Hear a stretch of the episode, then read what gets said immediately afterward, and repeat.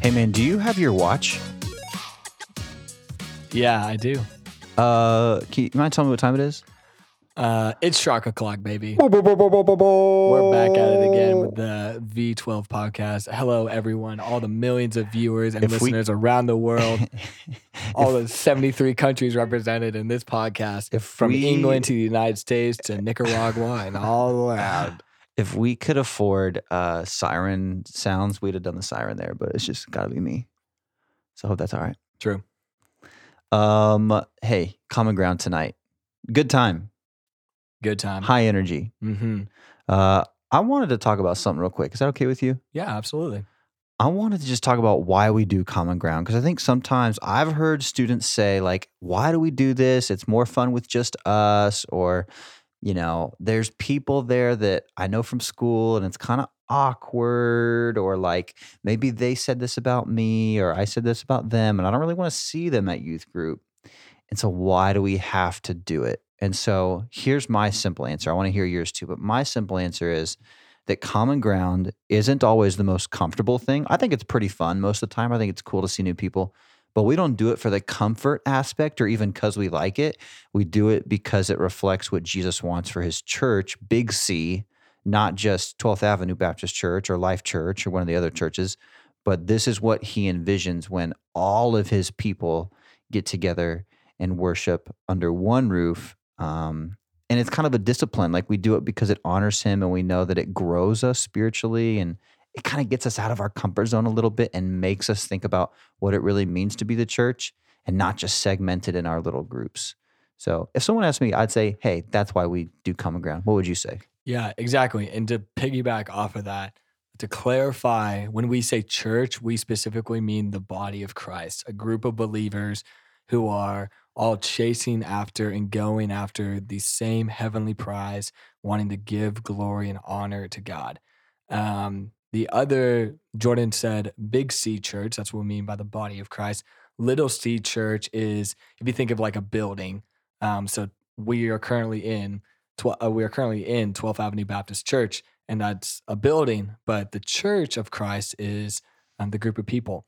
And yeah, I would also agree with that. And the aspect of unity, um, especially, and I feel like in our country today, unity is kind of a foreign aspect in um, a multitude of areas uh, within our country and within the world. And so, um, but yeah, God is not a God of division. He is a God of unity. And he's so, a god of multiplication I mean, true. sometimes addition Sometimes. sometimes subtraction Exactly. never division Never division. division's actually from the devil did you know that I mean, yeah, he's trying to split people up just like a fraction. Ooh. Anyways. whoa here come those bars uh-oh um, no, but for real, honestly though, um, yeah, God is not a God of division. He is a God of unity. And we as image bearers of Christ, we are uh, meant to yeah, be unified Very within well. the body. Very well said. I think you nailed it. Uh, tonight we talked about testimonies. The theme was testify, and it was just sharing our stories of what God has done in us. And so the theme that I hope you guys got was that we can't be ashamed to do that. We got to feel equipped to do that. And even if we're not going to do it perfectly, like just jump in the pool and give it a try and just you don't have to share your whole testimony with somebody because that might freak them out but if you feel led to to to share something cool that God has done in your life with a good friend, even something small, maybe that could be a little door opener. Just get your little toe in the door and just start to open it just a little bit, um, because that's what we're called to do. We don't want to keep our faith to ourselves, right? Yeah, exactly. Who doesn't want to brag about and boast about the the work that the Lord has done in our lives? That's what we're called to do. That's what the only thing we're called to be boastful about is the work that Jesus has done in our lives. Jesus and Jesus alone. And so, yeah, be bold, be courageous when you're telling your story because um, Jesus is awesome. I do sometimes get boastful playing Super Smash against Kale Budke. I have to confess that on the podcast Mm, yeah. because he's just such a garbage player that when you beat him, it just feels so good. Yeah, especially when you only like do one or two moves. Literally, when you play time. Kale, he's going to choose Bowser and he's going to grab you every time. And all you got to do is dodge it. It's not hard. what even is Bowser? Is he No, like a? We don't know. He's kind of a dog, a turtle, a dinosaur. he's a dirtle.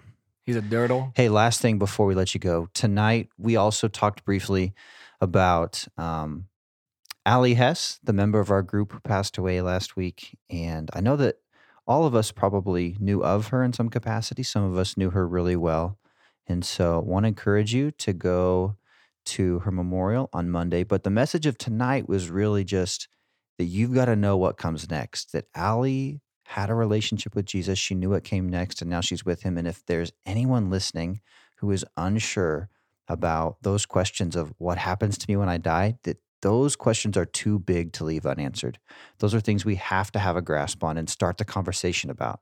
So hopefully you had a conversation. If you didn't uh, feel like you could answer that, if you left without being able to answer with confidence, like what happens after I die, please, please, please reach out to me or another V12 leader or a close friend who's following Jesus and talk about those things because those are the things that we really need to talk about.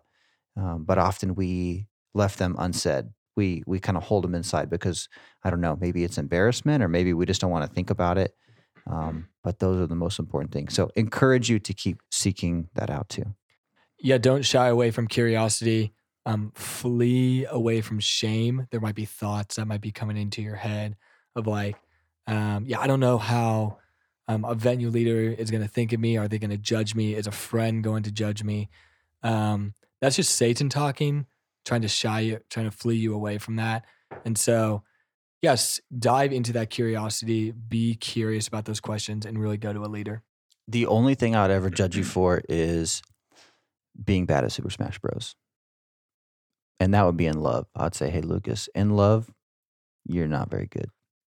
I don't know how you could justify judging and being like doing it in love, but I don't know. Someone's got to tell you that uh, Kirby's not the move in Smash Bros. All right, so guys, if you could falcon punch that like button, and I'm just, I'm just Oh, joking, you word, guys. We got to get Have a great here. week. We love you so much.